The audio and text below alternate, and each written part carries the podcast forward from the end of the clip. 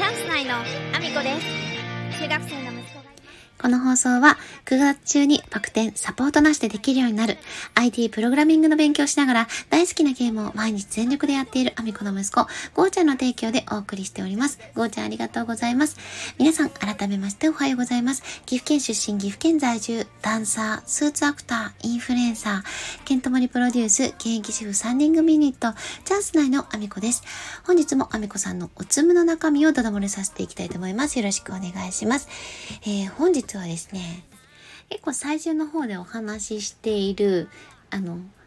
もう職場でのあるあるなお話をちょっとまたさせていただきたいなと思うんですけれども、あの、以前ですね、結構初回の方でですね、あの、お客様の行動のあるあるのお話を結構させていただいてたんですね。で、あの、未だにね、まだよくあるパターンなんですけども、あの、皆さんバーコード決済の時って、あの、どういう風に、あの、店員さんに提示されてますか？あの、私的にね、あの、すっごくこれあの、前の時も言言いましたけど、あの、お願いだから、あの、見せる時にね、あの、わざわざバーコードをですね、あの、スマホの画面を私の方に、あの、クリンって向けるのを、あの、やめてほしいっていう話をしたんですよ。これね、あの、レジをやったことない方はあんまりピンとこないかもしれないんですけども、バーコードってさあの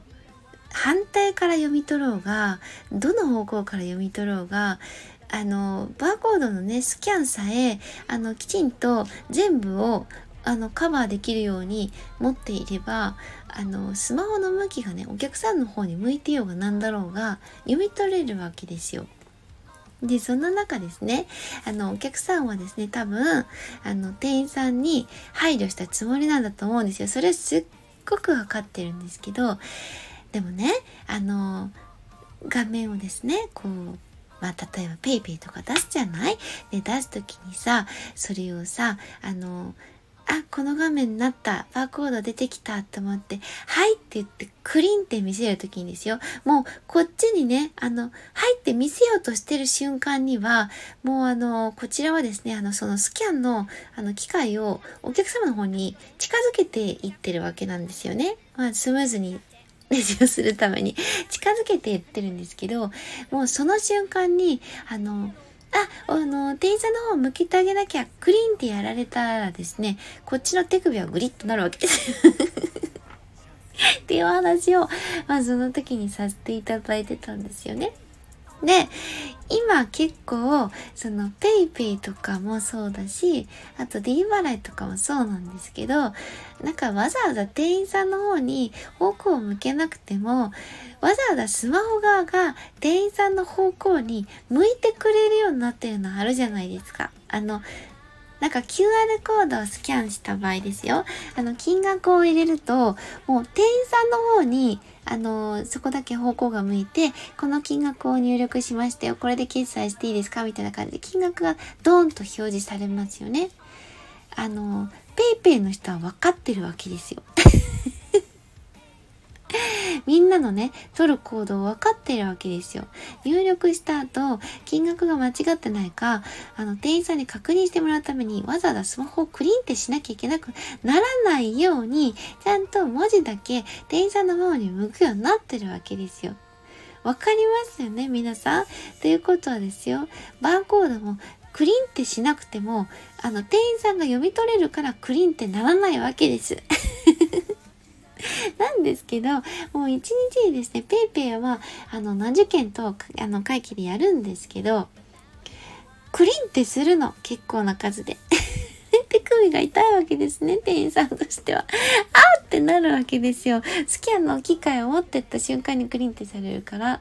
で、それをですね、前にも言ったんです。でもですね、未だにですね、数が減らないんです。で、あの、クレジットカードもですね、あの、今タッチ決済が増えましたよね。で、タッチ決済をするときにですね、あのまあこれはうちの機械も悪いかもしれない。あの、かざすだけでいいんですよ。あの、タッチ決済ってわざわざ機械にべったりくっつけなくても、タッチ決済効くようになってるんですけど、あの、かざしてっていう形で、あの、別にべったりくっつけなくて、っていうとべったりくっつけなきゃいけないイメージがあるんで、あの、かざすだけで大丈夫ですよって言っても、あの、お客さんがですね、カードから手を離すんですよ。で、うちの機械は、そのサインするところも一緒についてるんで、機械が、あの、全体的に斜めになっちゃってるから、お客さんがカードから手を離したら、物理的にですね、カードが滑り台のように落ちるわけですよ。それは見たらわかると思うんですけど、結構なお客さんが手を離してしまうんです。かざしてと言っても。えっ、ー、と、これをですね、半年ほど前ですかね、あの、結構な方が、あの、タッチ決済を使われるようになってくる前ぐらいからお話をさせていただいてですね、そろそろ定着してきたかなと思ったものの、一向に人数が変わらなくてですね。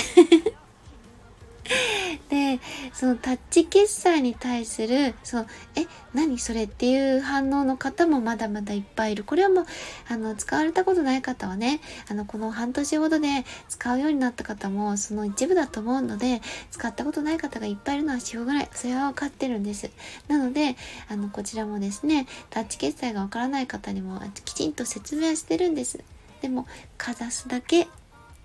タッチ、タッチって言ってもそんなね、あの、手離せなんて一言も言ってないんですけど、手離してカードが落ちていくのを毎日見てるんです。